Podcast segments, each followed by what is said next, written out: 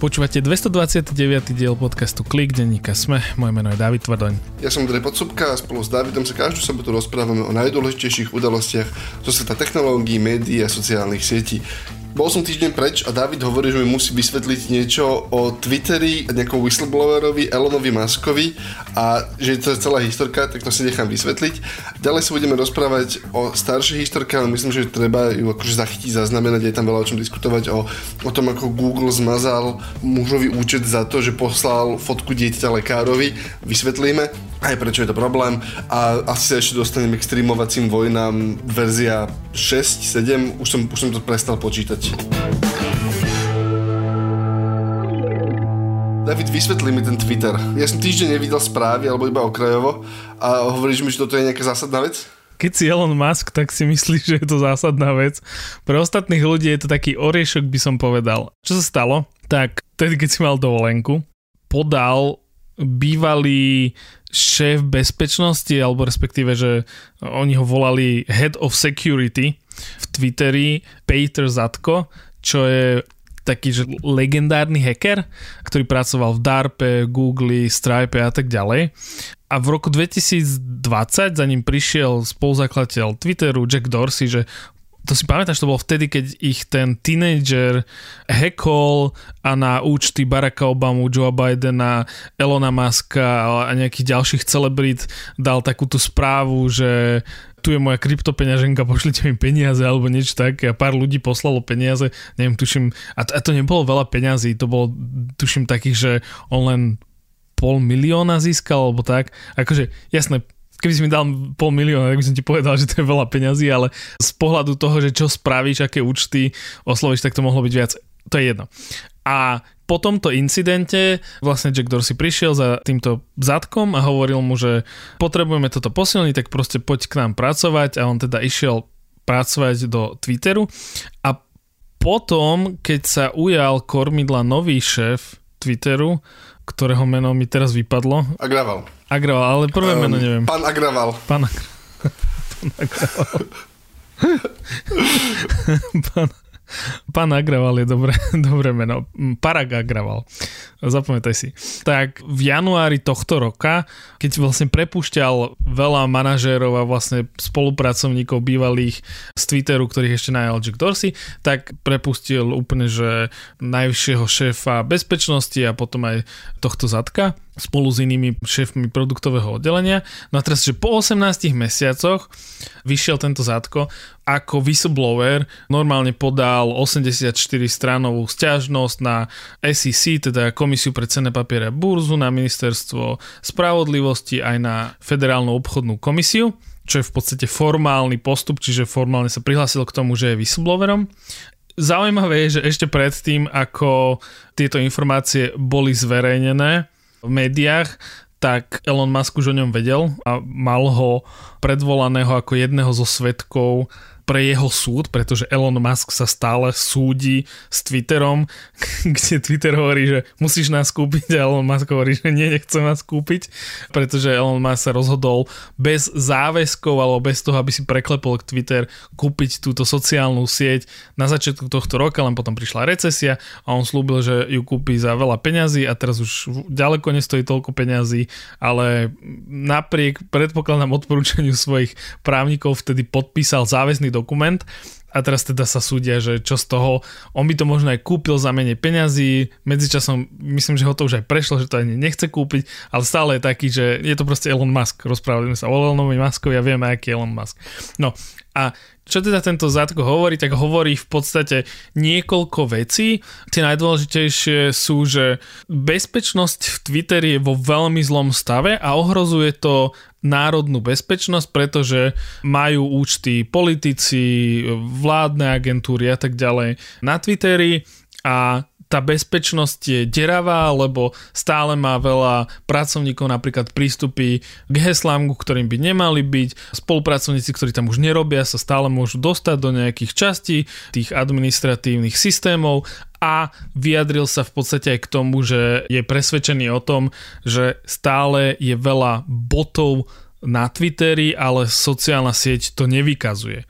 A toto je ako keby jedna z tých vecí, ktoré sa chytil ten Elon Musk keď hovorí, že aha, že tuto, vlastne on si ho predvolal ako svojho svetka, že však tuto Zátko dosvedčí na tom súde, že Twitter mi klamal a má veľa tých botov na sieti, ale on je to celé komplikované, lebo právnici Elona Muska použili práve týchto akože botov a zlé vykazovanie toho, koľko je ako keby falošných účtov na Twitteri, ako jeden z dôkazov, že Twitter nedal Elonovi Muskovi správne informácie a tým pádom môže on odstúpiť od tej zmluvy, ktorú podpísal, pretože mu oni klamali. Problém tohto je, že v podstate ten zátko to, to viac menej potvrdzuje to, čo hovorí Twitter. Ten zátko hovorí, že je viac botov na Twitteri ale Twitter nevykazuje, že vieš čo sú tie čísla, že MAU a DAU, keď to niekde vidíš. MAU sú, že mesačne aktívni používateľia, teda monthly active users, DAU sú daily active users, ale Twitter začal pred niekoľkými kvartálmi, asi dva roky dozadu, používať MDAU, čo je že Monetizable Daily Active Users, teda používateľe, ktorým môžeme ukázať reklamu a prekliknú sa na tú reklamu. Čiže to je ako keby, že len výsek nejakých aktívnych účtov. MDAU znamená, že, že sú si dosť istí na to, že si naozaj istý človek, na to, aby sa nebáli ponúknuť inzerentovi tvoje oči že keď sa na to pozrieš, ten robot, ktorý ti ukazuje, čo je na Twitteri, tak on sa akoby rozhoduje, že som si na 95% istý, že toto je človek alebo bot. To číslo som si vymyslel, môže byť akékoľvek. Ak som si dosť istý na to, že toto je naozaj istý človek, tak ukážem tú reklamu, ktorú si zaplatil nejaký zadávateľ inzercie, keď otvára si tento účet Twitter. A dôvod je to, že oni sú vlastne a musia byť z definície opatrní s tými peniazmi, ktoré príjmajú, lebo v momente, keby si urobil to, že aha, my sme vašu reklamu ukazovali botom, ten zadávateľ reklamy ťa môže žalovať, lebo si mu predával niečo, čo pre neho nemá žiadnu hodnotu. Čiže to je dobrý ukazovateľ toho, že tu sme si veľmi istí, že to je naozaj osoba. Keď tam dáš to monetizable, lebo proste vieme jej prehrať inzerciu a vieme akože dokázať, alebo vie, sme si istí, že bude nízka chybovosť pre toho zadávateľa tej inzercie a že tá inzercia sa dostane k naozajstnému zákazníkovi. Čiže preto je dôležitý ten monetizačný moment, hej, že vtedy už ide Twitteru o peniaze. Keď iba obsluhe botov, tak je to iba náklad, ale nie je tam žiadny, akože nič sa nedieje v princípe, ak tam má botov, lebo proste iba je to horšia skúsenosť pre používateľa. V momente, keď do toho vstupujú peniaze iného klienta, tak sa tá situácia akože zvážňuje významne. Čo tu ešte treba povedať, tak Twitter o tých botoch, keď rozprávaš, koľko máme botov na sieti, tak oni nehovoria, že všetkých, čiže oni to vlastne rátajú len z tohto. A to je nejaký algoritmus, ktorý si oni vymysleli, respektíve vzorec, ktorý si interne vymysleli, že a takto ideme vyrátať, že týchto máme botov a vlastne tento vzorec nám konštantne kvartál za kvartálom hovorí, že to je menej ako 5% a vlastne s tým operovali. Čiže to máš v podstate akože, že dvaja ľudia hovoria niečo iné a obidvaja ukazujú na toho druhého, že ale ty klameš. Čiže toto sa dialo minulý týždeň, niečo také a medzi časom sa to posunulo, pretože Elon Musk medzi časom podal aktualizovanú, nie žalobu, teraz som zabudol ten termín, ale v podstate akože podanie na súd, kde hovorí, že no ale ja som síce hovoril, že chcem to postaviť na tých botoch, ale medzičasom vyšlo toto, že prihlásil sa ten whistleblower a on v podstate vraví, že Twitter klamal aj vám.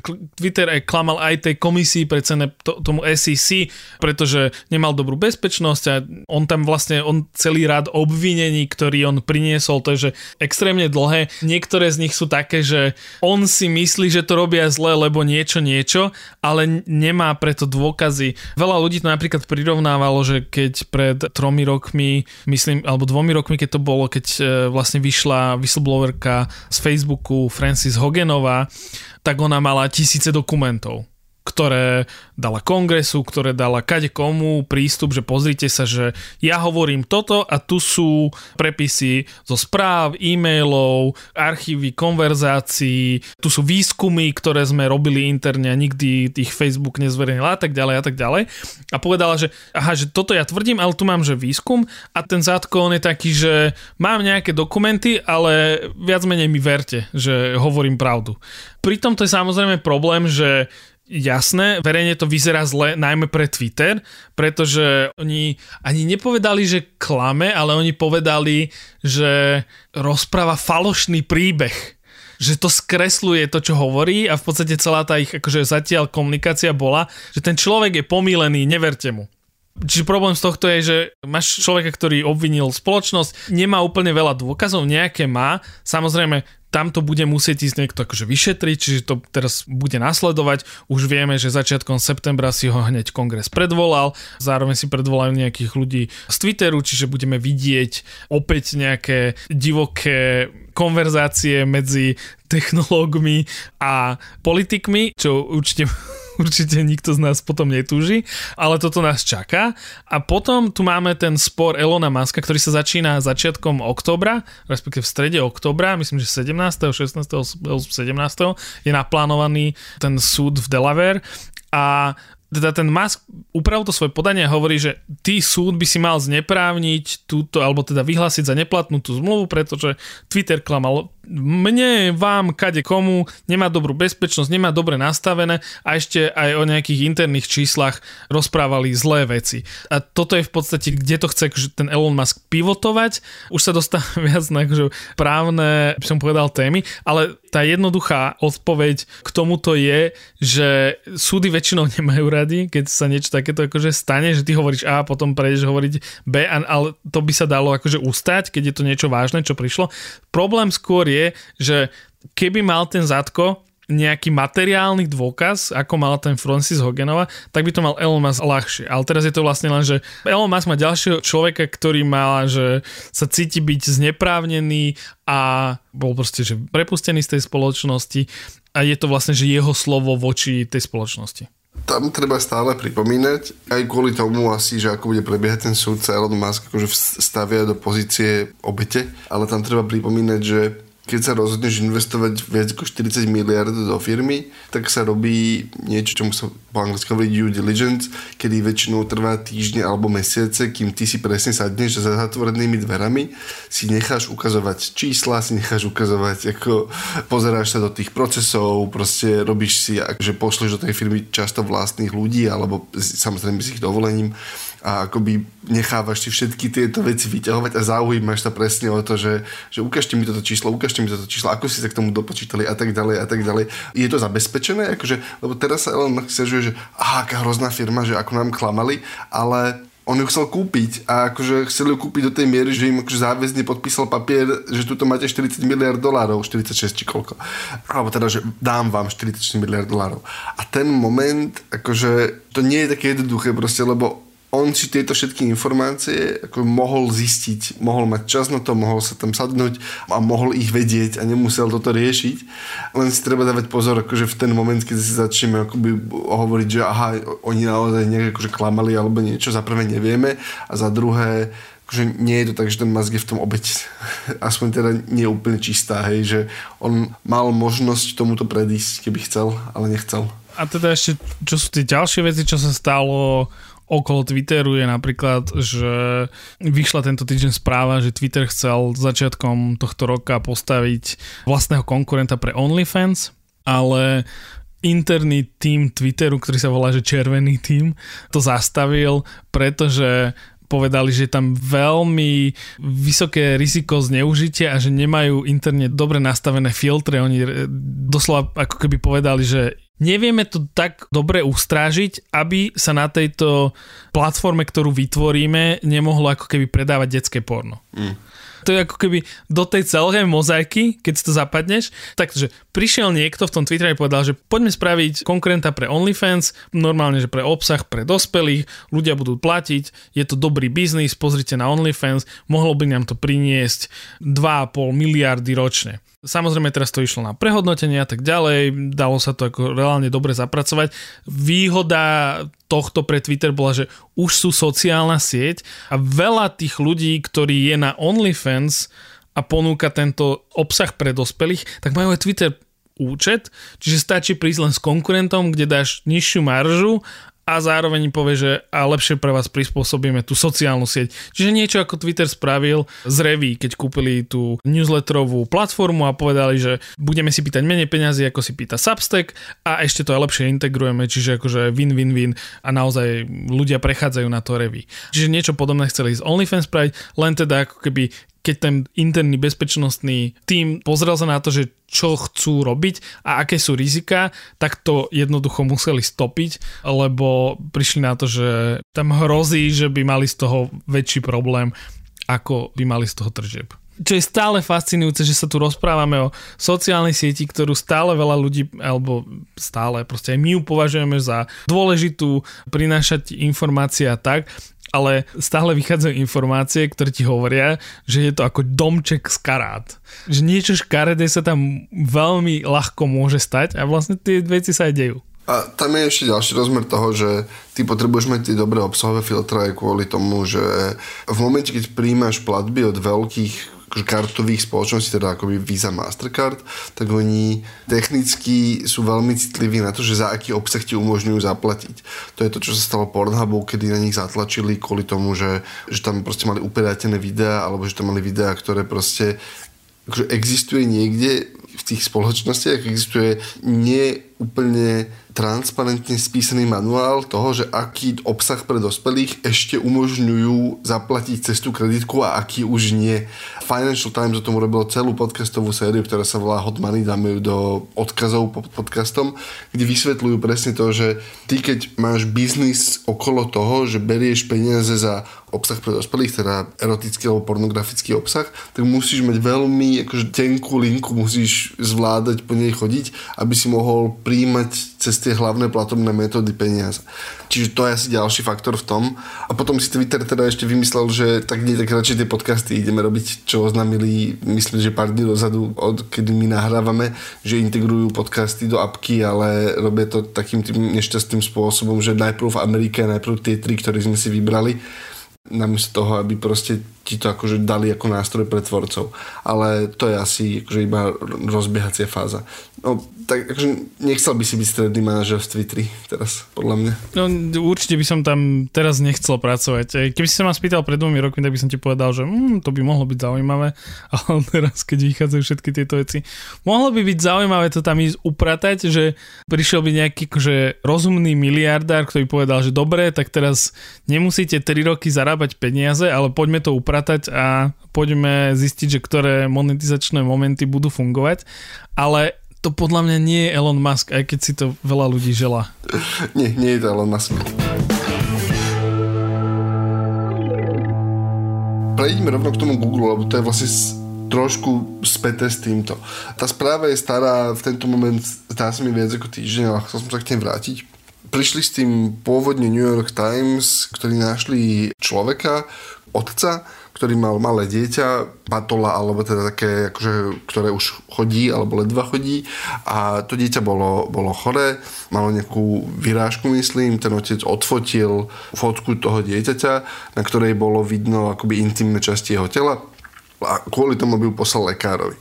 On ju poslal tomu lekárovi, ale keďže väčšina telefónov s Androidom dnes má nastavenú, alebo, alebo ťa v rámci toho prvého nastavenia ti to automaticky zbehne, ťa akože pilotujú k tomu, aby si si automaticky zálohoval fotky, tak jemu sa tá fotografia automaticky odzálohovala a odišla na servery Google. Na serveroch Google potom beží... Tu by som len, prepač, preruším ťa, aj Apple, aj Google, ako keby ich núti zákon filtrovať tieto veci a to sú vlastne nastavenia, ktoré sa dejú presne, že pri posielaní do cloudu Apple z toho mal takú kauzu minulý rok, keď to chceli ako keby filtrovať aj z sms a tak ďalej. Priznám sa, že neviem teraz, že ako to pokročilo, ale v podstate na to je tlak e, úrovne, že štát vláda na toto tlačí.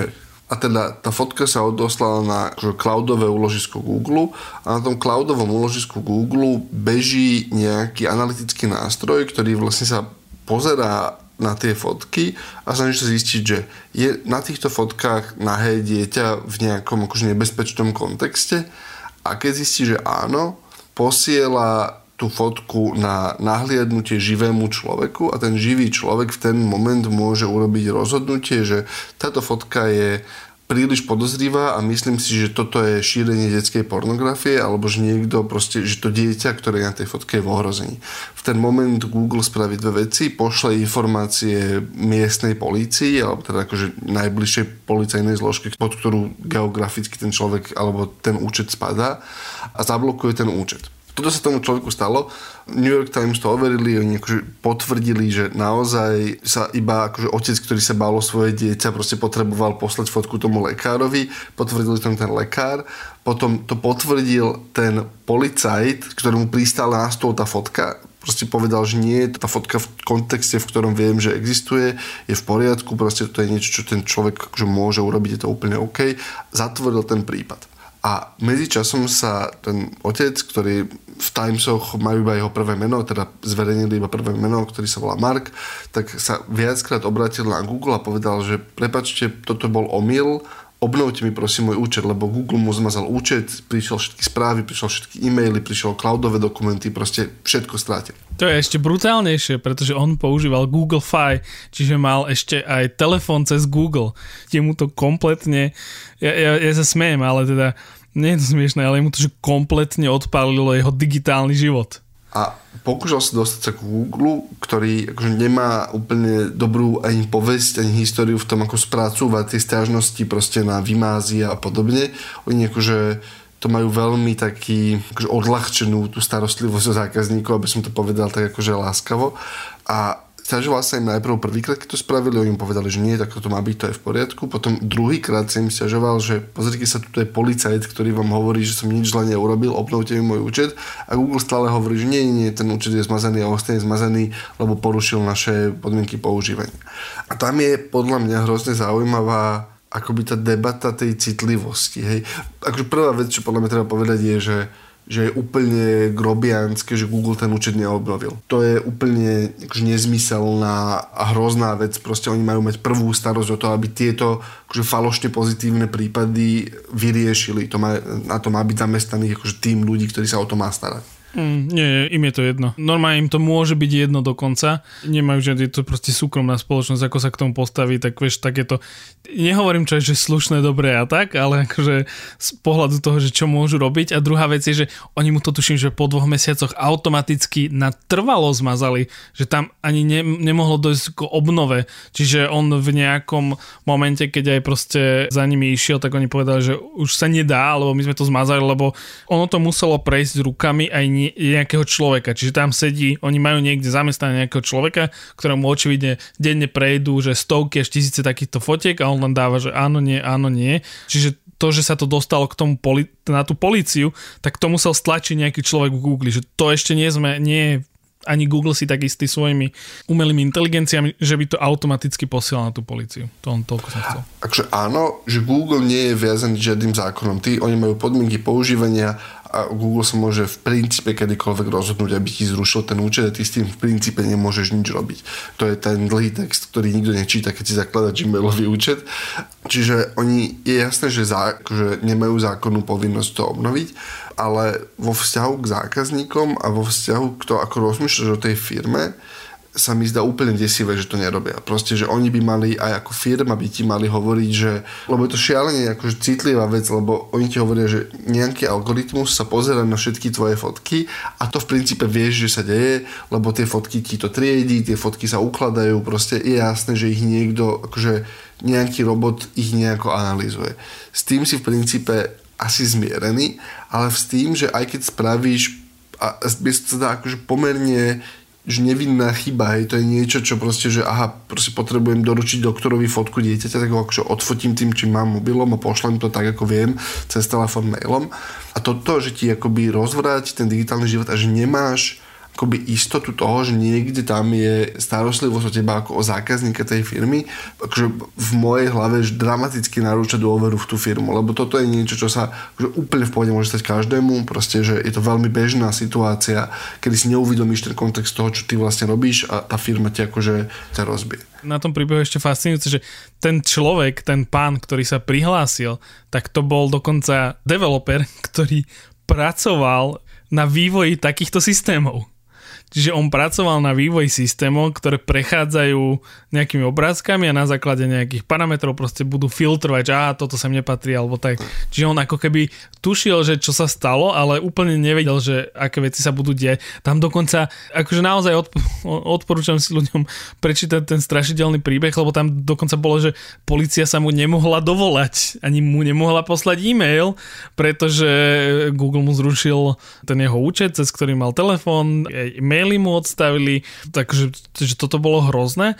A potom tá druhá vec, čo ma teda akože vydesila viacej, čo v podstate tvrdil ten reporter New York Timesu, ktorý na tom pracoval, tak hovoril, že môže sa zdať, že toto je jeden prípad, ale našli ďalšie prípady a mali osloveného nejakého analytika, ktorý hovoril, že pravdepodobne sú takýchto prípadov tisíce, len tí ľudia sa boja prihlásiť. Ja som videl vlastne v kontexte toho, že, že Google hovorí, že, že majú neviem, či to bolo za rok, alebo odkedy to funguje, ale že mali že 4000 prípadov nahlásenia.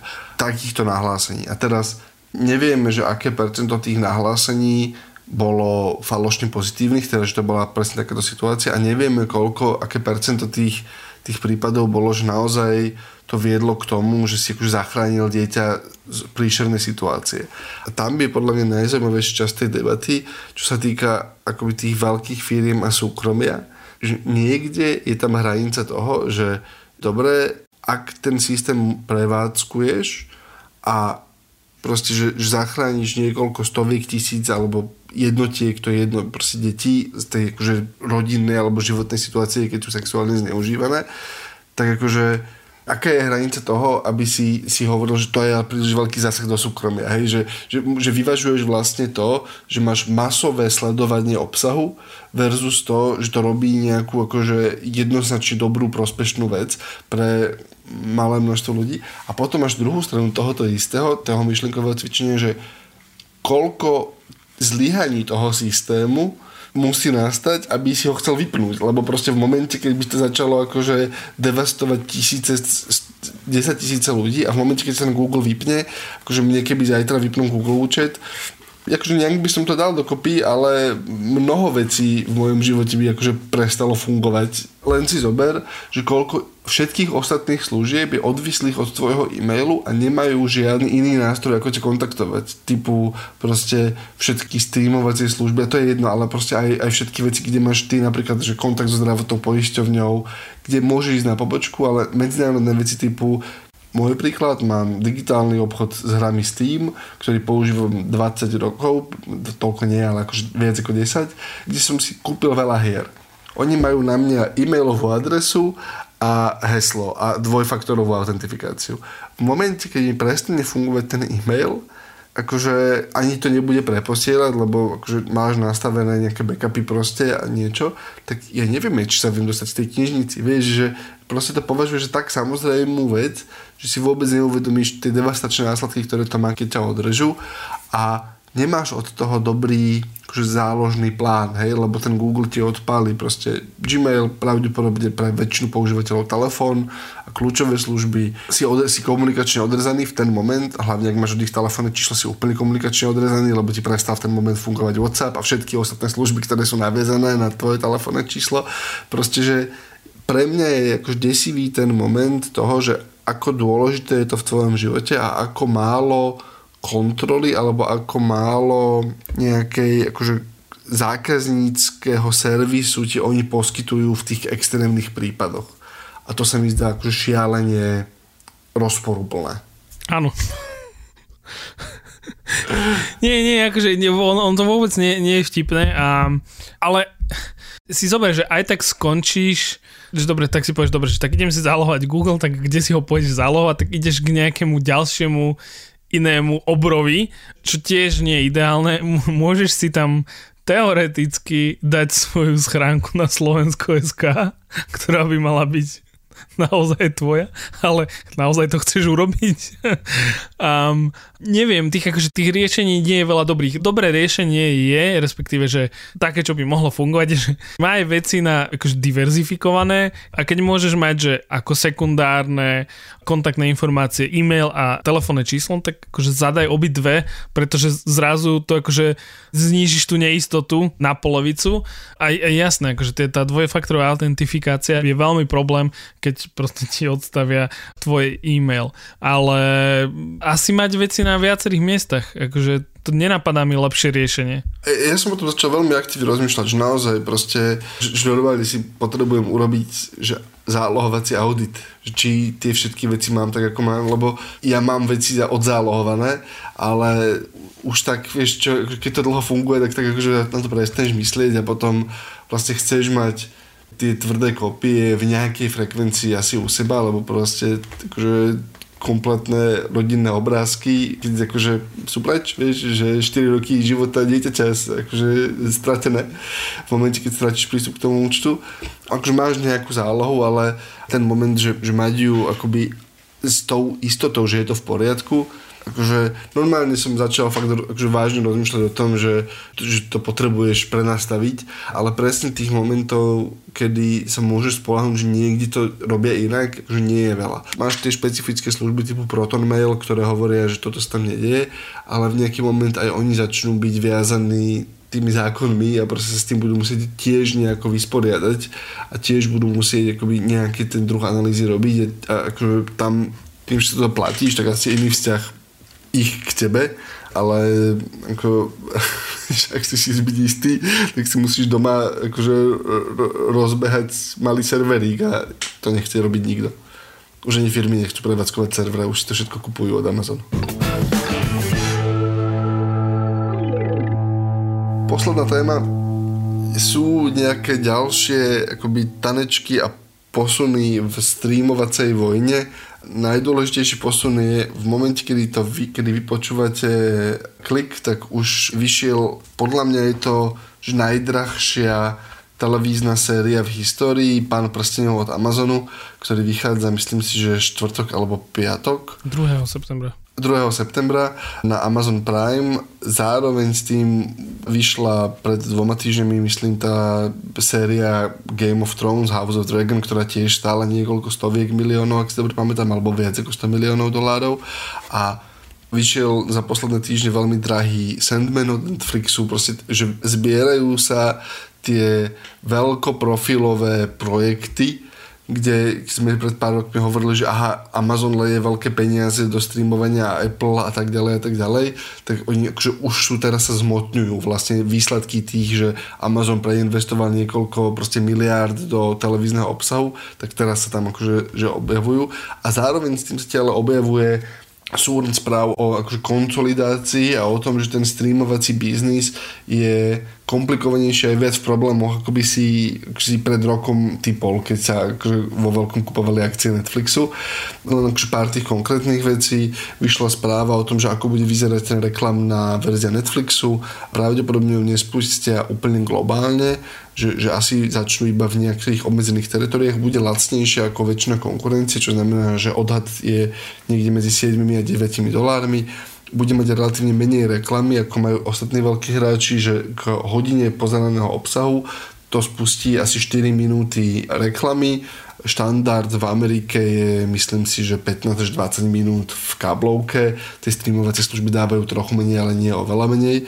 Čiže ten Netflix na to nabieha tak opatrne, že to nechcú veľmi personalizovať, lebo je to za prvé drahé a za druhé si podľa mňa nie sú istí tým, čo ti to bude ukazovať, lebo to potrebujú že pomalinky otestovať a že sa veľmi boja toho, že sa im tie reklamy budú opakovať, takže riešia to, aby si nevidel stále dokola tie isté reklamy, ale myslím si, že to riešia zbytočne, lebo ľudia, ktorí sú zvyknutí na YouTube, tak ti povedia, že keď vidíš 500 reklamu na doručenie jedla, už iba ako rezignuješ na život. Ty streamovacie vojny prešli do takej fázy, že by som povedal zápletka ešte nie sme pri rozlení, ale je to definitívne je to zápletka, pretože deje sa veľa vecí paralelne. Jedno si pomenoval ty, že v podstate úplne na celom trhu prevládol ten konsenzus, že jednak, že prichádza ekonomická kríza a to ovplyvní naše v podstate rozhodovania, ľudia nebudú mať toľko alebo nemajú toľko peňazí, vidíme, že si rušia, koľko majú predplatných týchto videoplatformiem a najlepší indikátor je pozerať sa na Spojené štáty, kde sa zastavuje ten rast alebo spomaluje ten rast, koľko ľudí si predpláca aké streamovacie služby. Nedávno vyšla analýza, kde to bolo vidieť. Čiže aj v dôsledku tohto všetci si povedali, že dobre, tak potrebujeme mať aj lacnejšie predplatné s reklamou, veď tá reklama tam je, tak prečo to nevyužiť? Ľudia sú aj tak na to z televízii zvyknutí, my im dáme tie reklamy menej, myslím, že Netflix hovorí, že do hodiny, maximálne 4 minúty reklamy chcú dávať podľa toho, ako si zoberieš videoplatformu, tak je to tam buď viac viacej alebo menej, ale myslím, že len viacej, že, že Netflix bude jeden, jeden z tých, ktorí budú mať že najmenej tej reklamy. Problém s tými reklamami je, je tiež to, čo si ty hovoril napríklad na Netflixe, že tie zmluvy boli podpísané tak, že niektorí tvorcovia si dali do zmluvy položku, že nikdy nechcú byť prerušené, aby boli tie ich diela prerušené reklamou, čiže to je ďalšia vec.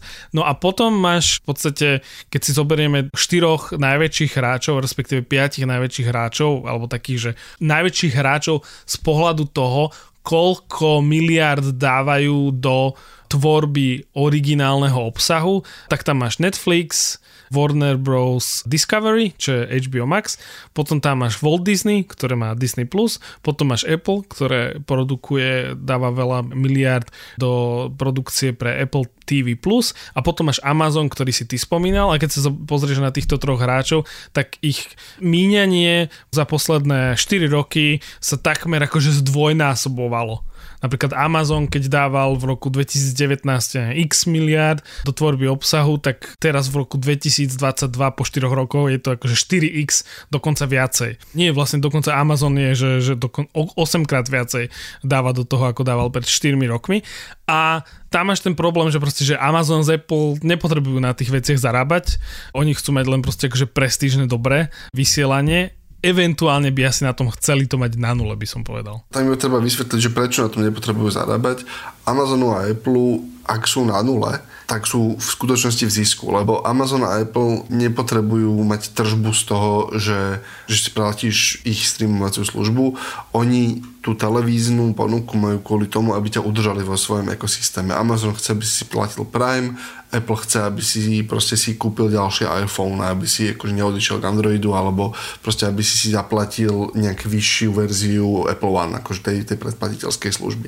A tam zarábajú svoje reálne peniaze. Proste keď si platíš Amazon Prime, tak proste nakupuješ cez Amazon a Amazon má svoje marže, keď máš iPhone, tak za prvé máš iPhone, kúpil si, musel si ho kúpiť a za druhé používaš apky Apple a tak ďalej a tak ďalej a si v tom ich ekosystém. Čiže pre nich je tá telka iba doplnková služba, ktorá ťa drží v ich ekosystéme a sú úplne spokojní s tým, že iné časti toho ekosystému budú zarábať peniaze a toto ťa v ňom bude držať. Potom si ale Netflix, ktorý proste nemá tie ostatné nohy toho biznisu a musí zarobiť sám na seba len obsahom, čo je že výrazne iná konkurenčná pozícia oproti akože Apple. A potom ešte druhá zaujímavá vec. Hovorilo sa o tom pred pár rokmi, ale podľa mňa teraz to presne vidíš na tých rastúcich nákladoch, že ti začínajú akoby dochádzať ľudia a kapacity, hej, že oni teraz musia platiť viac, ale oni platia viac aj kvôli tomu, že proste keď zrazu ti pribudlo x veľkých hráčov, ktorí objednávajú x hodín, minút proste televíznej produkcie. Ten kameraman je drahší, proste ten producent je drahší, tie lokácie sú drahšie, že všetko, proste, že ten biznis je nafúknutý celý. To je jedna vec, ale tá druhá vec, ktorú som chcel povedať, čiže máš ten Amazon s Apple, ale potom máš v podstate Disney a Netflix, ktorí míňajú stále veľa peňazí keď to porovnáš s nejakými klasickými TV produkciami, pretože chcú mať proste lepšie efekty, keď si pozrieš Disney točí Marvelovky, Star Wars seriály, ktoré nestoja málo peňazí, veľa peňazí tam dávaš na vizuálne efekty a v podstate keby si to prepočítal, že na jednotlivé tituly, tak sa nezaplatia, ako keby. Je to v podstate, že teraz na to množstvo predplatiteľov, ktoré majú, tak úplne sa ti to nevráti, ale je to v podstate investícia do budúcna. Netflix už je niekde tam, kde to ako keby preskakuje tú hranicu, že on sa v podstate dostáva do tých čiernych čísiel, ale stále akože on bol dlho v červených číslach, čiže akože nejaký čas tam budú musieť akože splácať.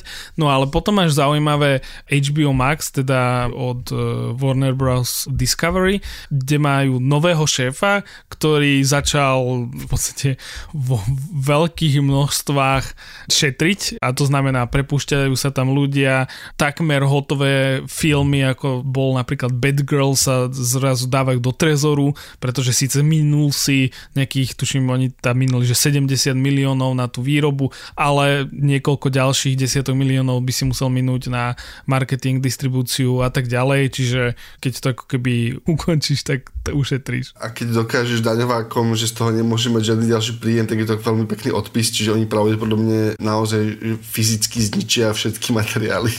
Ten už natočený hotový film proste prestane existovať a máš toho daňový odpis. Áno, presne tak, čiže on myslím, že slúbil, že do konca budúceho roka ten David Zaslav, že bude, alebo do konca tohto roka dokonca, že, že bude šetriť 3 miliardy na celkom akože výdaji, alebo respektíve chode tej spoločnosti, tým, že vlastne oni odkúpili od AT&T tú celú divíziu Warner Bros., respektíve celé to HBO Max ešte s, s ďalšími filmovými štúdiami, tak oni majú niekoľko desiatok miliardový dlh. Tá spoločnosť, ktorý musí splácať a teda musí ukazovať, že je schopná to splácať, že aj zarábam peniaze, ale aj šetrím a on je taká tá, že stará garda, že jemu sa úplne nepáči, že poďme investovať veľa do akože drahej produkcie, ktorá nám raz bude zarábať peniaze, pretože v podstate Discovery vyrástlo na tom, že je tam veľmi veľa takých tých až by som to povedal, že na jednu kameru natočených, ani nie že seriálov, ale že reality show, ale také tie, že a idem niekomu do domu, alebo tu budeme mať kuchárskú show, ale je, že potrebuje, že jedného, dvoch kameramanov, jedného, dvoch ľudí na kamere, statické štúdio, bum, za jeden deň natočíme pomaly 10 hodín nejakej produkcie, nemusíme to veľmi strihať, môže to ísť a v podstate akože ten return on investment, teda to, čo sa ti vráti z toho, je násobne vyšší, ako keď by si išiel natočiť nejakú akože Marvelovku, alebo aj nový Game of Thrones, kde jeden diel stojí 200 miliónov dolárov. Čo je inak zaujímavé, že zatiaľ, čo vyšli, že prvé dva diely House of the Dragon, teda Rod Draka, to je nové série, tak zatiaľ HBO Max vykazuje, že rastie počet divákov. Že mali 10 miliónov, teraz pri druhej sérii mali v podstate počas tých prvých 24 hodín 10,4 miliónov, takže sa uvidí, ako to bude. Ale akože z pohľadu tohto je to zatiaľ vravia, že ich najúspešnejší seriál.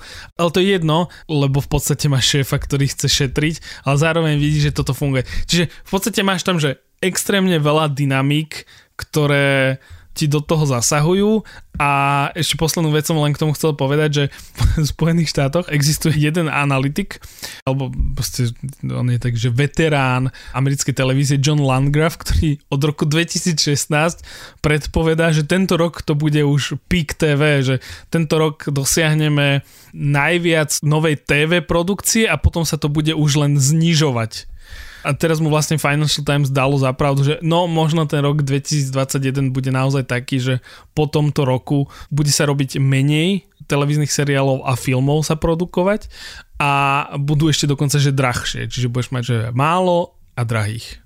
Ja som trochu skeptický. Podľa mňa, ja si myslím, že to bude prehodnocovať po tej jeseni, keď sa proste v Amazone, Apple a HBO pozrú na tie čísla a tam je nejaký magický počet strávených minút, podľa mňa a je nejaký počet strávených minút na priemerného diváka, alebo proste nejaké percento toho, že aha, my sme získali proste x percent našej bázy, aby si toto pozrelo, kedy tie peňaženky sa akože nezatvoria, lebo proste tá hodnota ti ukazuje, že nie, proste Amazonu to prilákalo do Prime proste 100 miliónov, vymýšľam si, nejakú sumu nových predplatiteľov a nejaká suma z nich akože, že sadla a vieme, že jeden predplatiteľ nový nám vygeneruje toľko to, tak akože je nejaká miera toho, koľko ti tá televízia láka, ktorá pre tie biznisy proste bude zisková, aj keby to bolo, že super drahé. A ja mám také podozrenie, že možno, že sa tam dostaneme proste, lebo sa ti ide zároveň to, že pravdepodobne sa im zlacňuje tá technická obsluha tej platformy, čo znamená, že servere, doručovanie toho obsahu sú čoraz lacnejšie a stáva sa z toho komodita. Proste vidíš, že aha, tie technické problémy sú ďaleko od toho, aby boli vyriešené, ale proste už je v tom tech sektore know-how toho, aby sa urobil ten streaming, že aby si to rozbehal, aby tie apky fungovali a všetko. A keď už raz urobíš tú investíciu, tak potom akože táto komplikovaná časť je preč alebo sa komoditizuje, teda že, že už to je ľahké zopakovať proste a roztočiť novú tú službu, lebo máš na trhu ľudí, ktorí vedia, čo potrebujú urobiť. A potom máš tú druhú časť, že proste naozaj máš hráčov, ktorí na tom nepotrebujú zarobiť. Čo je veľmi zvláštny akože moment na tom trhu, kedy proste ťa už nemotivuje ten, tá nákladová zložka má úplne inú kalkuláciu proste. Šuška sa inak, že tá nová, lebo aj, aj e, Warner Bros. Discovery oznámilo, že bude zlučovať HBO Max z Discovery. Šuška sa, že tá nová streamovacia služba sa bude volať HBO Max Discovery. Plus. to neviem. Ale to, že proste máš dve značky a zlepíš ich, lebo nikto nechce ustúpiť, je, ako by som to povedal, no, nie, nie, nie na to akože pekný pekné vyjadrenie. Poslednú vec, čo chcem len povedať je, že ja čakám, keď Apple oznámi nejakého vlastne svojho, svoju verziu Pána prstenov alebo Game of Thrones. Oni podľa mňa z toho to pokúšali, ale vybrali si nie až tak akože známu... Áno, zatiaľ mali akože zlé... Akože mali pokusy, veď mali tam to C, potom tam mali tú vesmírnu vec, ktorý... Eh, ktoré som zabudol, jak sa volá. Asimov nadáciu mali. Ja, ja, oni majú nadáciu, áno, nadáciu. Nie, ale nie, nie nadáciu som myslel, myslel som to druhé. Hneď ti to nájdem, ale hej, o nadácii normálne, že nikde sa nepísalo takmer. Mm. Doma, že tá nadácia... A ja mám vážne podozrenie, že tie vesmírne lode proste, že niekde je tam v hlave blok, ktorý existuje pri sci-fi a ktorý neexistuje pri fantasy, respektíve, že ho Game of Thrones proste prebúralo pri fantasy seriáloch. A teda predtým ešte asi Pán prstenov ale že tie sci-fi príbehy sú akoby náročnejšie, aby si ich dostal k divákovi. Yeah, for all man- mankind som myslel. Toho som videl jednu sériu a nebavila ma. Áno, ja som teraz videl titulky, že najlepšie sci-fi posledných rokov, ale nevidel som ani jeden diel, tak len neviem, či veríte tým titulkom. Najlepšie sci-fi podľa mňa bolo v posledných rokoch Expense, ale nič viac. Ale áno, to som myslel, že kedy bude mať Apple vlastné fantasy, lebo, lebo v podstate sa ti to ukazuje, že, že musí to byť fantasy že nič také veľké ako Game of Thrones nepreraz. Najbližšie k tomu majú Squid Game a Stranger Things, alebo potom veci, ktoré má Disney, že Disney má Star Wars, Disney má Marvel a v podstate stále sa hýbeš v tých, že bude to komiksové, ja by som pokojne Stranger Things dal do akože kategórie, že komiks, lebo to má asi najbližšie k tomu, aj keď to nebolo na základe komiksu spracované, alebo proste je to, že fantasy ale už ti dochádzajú tie veľké, veľké, veľké univerzálne známe mená z tých veľkých fantasy sérií. Akože pár ich ostalo, ale už nie sú tak na prvú dobrú. Aby sme boli fér, ani Hra o tróny, akože pred tým seriálom nebola univerzálne známa vec. Čiže je tam asi ešte vlastne z čoho vyberať. Čiže á, dalo by sa ponachádzať. Ale také tie veci, ktoré už sú známe v iných médiách, tak tých už je máličko, lebo máš akoby Harryho Pottera Zaklínač bol tiež taký kvôli tým hrám, ktoré boli veľmi populárne. Hry o tróny boli špecifické tým seriálom a potom máš Pána prstenov a Wheel of Time, ktoré mal Amazon a ktoré sa tiež nejak špeciálne, ne, neviem aké to malo čísla, bolo to dosť dobre na to, aby im dali druhú sériu, myslím, ale tiež to neurobilo taký ten univerzálny ošiel Áno, ne, nemal si proste, že týždne, keď sa o tom hovorí, že á, teraz toto je vec, čo sa stane, alebo tak. Nie, ja si len myslím, že Apple niečo také chce, že niekde sa tam akože niekto dostal, musel dostať pred, vlastne keď začal s nimi pracovať ten Richard Plepler, ktorý odišiel z HBO, keď ich kúpilo AT&T a vlastne a Apple na neho outsourcuje väčšinu teraz tých, čo majú také tie seriály, ktoré každý, alebo veľa ľudí, ktorí majú k tomu prístup, chváli od Severance po ďalšie, tak to v podstate prešlo produkciou od neho, tak ja si myslím, že on tam niekomu musel zadať pred rokom alebo pred dvomi, že, že prinies mi Game of Thrones, ktoré bude proste pre Apple. A to je na tentokrát všetko. Podcast Klik vychádza každý týždeň v sobotu. Prihláseného odoberenie sa môžete vo svojej podcastovej mobilnej aplikácii na platformách Google Podcasty, Apple Podcasty, Spotify, Pocketcast, všade, kde sú dobré podcasty, nájdete aj Klik. Všetky diely a odkazy na témy, o ktorých hovoríme, nájdete na adrese sme.sk lomka klik. Môžete odoberať jeden z mnohých newsletterov, ktoré existujú. Určite by ste mali odoberať klik newsletter na adrese sme.sk lomka klikmail alebo môžete odoberať Davidové newsletter na davidtvrdom.com je tam prehľad týždenného denia, je tam technologicko-mediálny newsletter, určite si vyberiete. Môžete odoberať aj sesterský herný newsletter, herný update, ten vychádza každý štvrtok. Ak sa vám podcast páči, môžete ho ohodnotiť vo svojej mobilnej aplikácii. Ideálne berieme 5 hviezdičiek na Spotify a na Apple podcastoch. Už dávno nám nikto nenechal uh, správu na Apple podcastoch, som pozeral, že keď niekto hodnotí, tak väčšinou tam napíše správu, že chalani, dnes sa vám to nepodarilo, alebo že Nebolo to informačne nabité, ale trochu som sa zabavil a, t- a také. Tak dávno tam nepribudla žiadna vtipná správa. Čiže... A, a koľko je tam hviezdičiek pri tých správach? Pri tých, akože pri ktorých teraz myslíš? Že všeobecne, aký máme priemer, ano. alebo pri tých vtipných? Pri tých vtipných správach väčšinou býva 5 hviezdičiek. Dobre, dobre, to som sa zlakol. Lebo kritika je v poriadku, ale musí to byť 5 hviezdičiek. Dobre, čiže berieš kritiku, ak e, je sprevádzaná 5 hviezdičkami. Všeobecné ano. hodnotenie na Apple podcastoch máme 4,8 hviezdičky. Máme ešte na čom Dobre, robiť, Ondrej. Musíme nájsť tých ľudí, ktorí nám to pokazili. Ideme si po vás. Ale na Spotify máme 4,9 hodnotenie. Dobre, to je akceptovateľné. To je, áno, to je, to je tá spodná hranica. To je, to je v podstate, že chcel som dať 5 hviezdičiek, ale netrafil som. To je presne tá štatistická odchýlka. Anyway. Čiže berieme hodnotenia. Ak chcete nejakú kritiku napísať, môžete nám poslať e-mail na klikzavinačsme.sk alebo sa pridať do podcastového klubu na Facebooku alebo ešte lepšie kliknúť na odkaz v popise tohto podcastu, ktorý vás pridá na náš Discord server, kde prebiehajú pravidelné diskusie nielen s nami, ale v podstate, že ak by ste sa chceli rozprávať aj s inými poslucháčmi kliku, tak tam je na to, že ideálny priestor, napríklad keď si chcete niečo nechať poradiť, alebo máte rôzne technologické otázky, tak je dobrá šanca, že tam sú ľudia, ktorí vám kvalifikovane odpovedia. A samozrejme ďakujeme za tvorbu podcastu aj Marekovi Frankovi. Moje meno je David Tvrdoň. Ja som Andrej Bacupka. Ďakujem.